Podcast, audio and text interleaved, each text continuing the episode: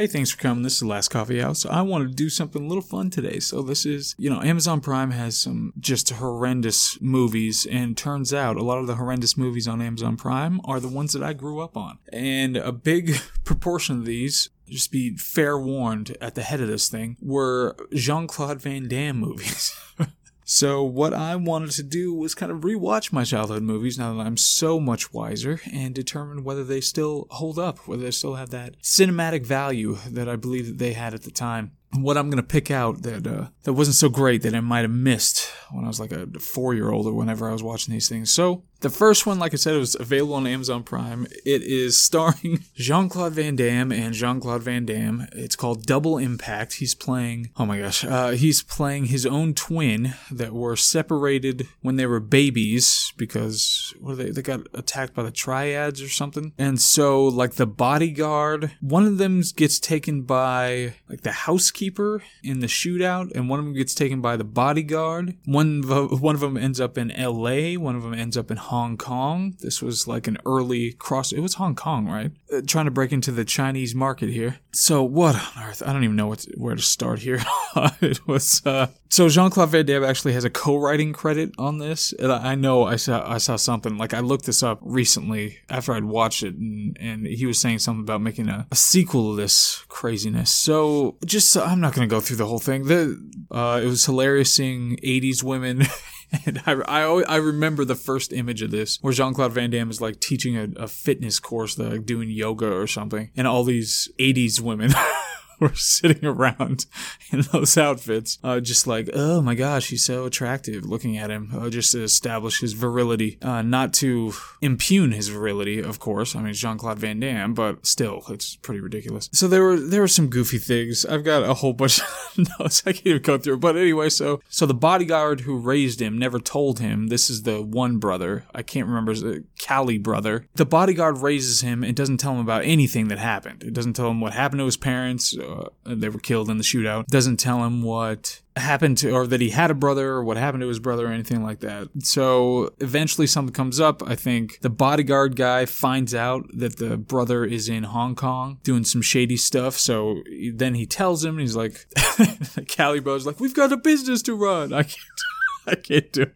So he says that, and but they leave and go to Hong Kong. Like his girlfriend, the Hong Kong brother's girlfriend, thinks that Cali brothers actually him, and some stuff going on there. He gets knocked out with a headbutt. That was pretty good. But I love it because it's like what was this made? 90s but they have to do because they have to show him both. You know it's him playing himself twice and one of them's got like regular hollywood hair one of them slicks their hair straight back and one of them wears a whole bunch of light blue and salmon clothing and the other one wears all dark leather stuff so it's it's pretty fun I mean, it's not horrible how he how he acts when it comes to the relative brother. It's actually pretty good. I mean, I've gotta be honest. I kind of enjoyed it. Uh, how he distinguishes the brothers. It's just uh, God, so much goofy '90s action stuff or late '80s or whatever it was. One of the brothers is telling him, and the bodyguard guy is telling the Cali brother and the bodyguard like, "This is what happened, and you know, you're an heir to this giant corporation, and and these guys took it from you, so you've got to go get your rightful thing." And then there's this box, this box that the the villain kept this box that was the parents' box for like decades. he just kept this box as evidence of the murder and then happens to pop it out to a random guy he didn't know had, any, had anything to do with it. One of the jean-claude van damme brothers the cali brother i think. Pops it out and then he and then he sees it that it has the initials of what he now knows as his parents and that's how he gets it. Because he already he was like buying it already so i don't know why you needed this scene. Because neither were actually that skeptical of all these claims but uh, the girlfriend was like trying to she happened to work for the company and was trying to get evidence like digging through the.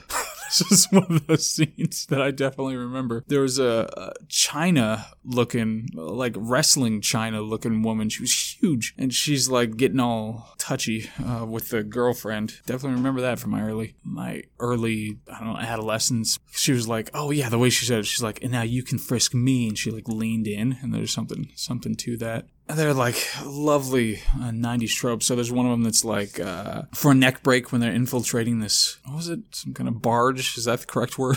Some kind of a thing. They're infiltrating. I don't know why they were infiltrating it. I think they're just blowing it up or something. piss off the triad. But they're infiltrating and they have to break a guy's neck, and it's just that tiny neck turn, and you know the guy's neck is broken, dead, just like that.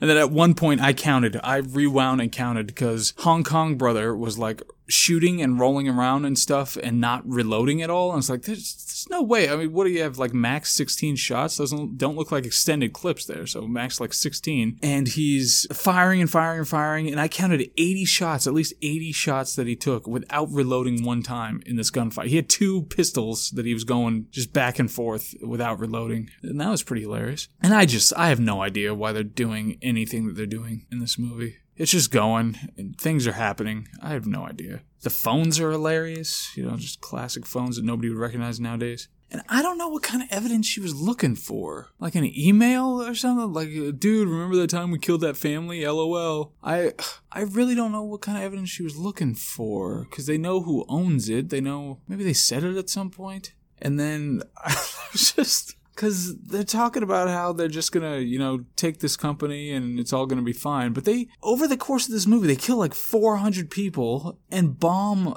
a factory and like a restaurant place. Like, there's no way they're getting out of this. It's like you hire a lawyer. You, you don't. I mean, that's crazy talk. They really are just gonna get away with all that jazz? I don't know.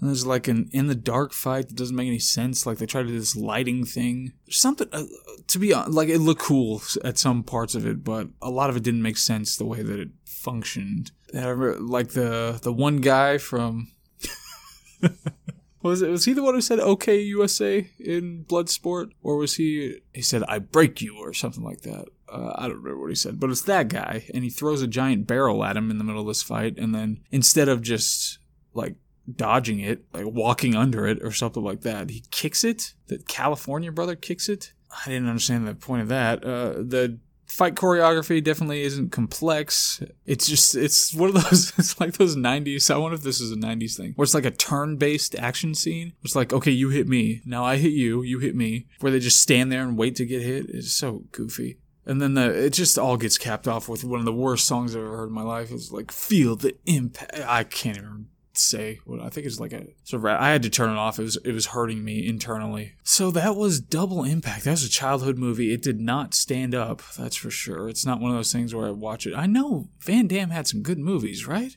Question mark. I think, I mean, he must feel pretty proud of this With No slight to Van Damme, you're a treasure, an international treasure, my sir. But this was just was really odd.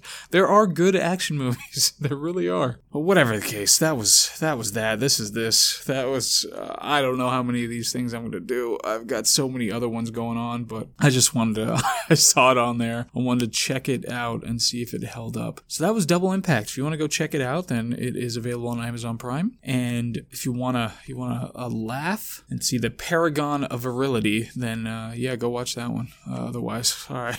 That's it. Thanks.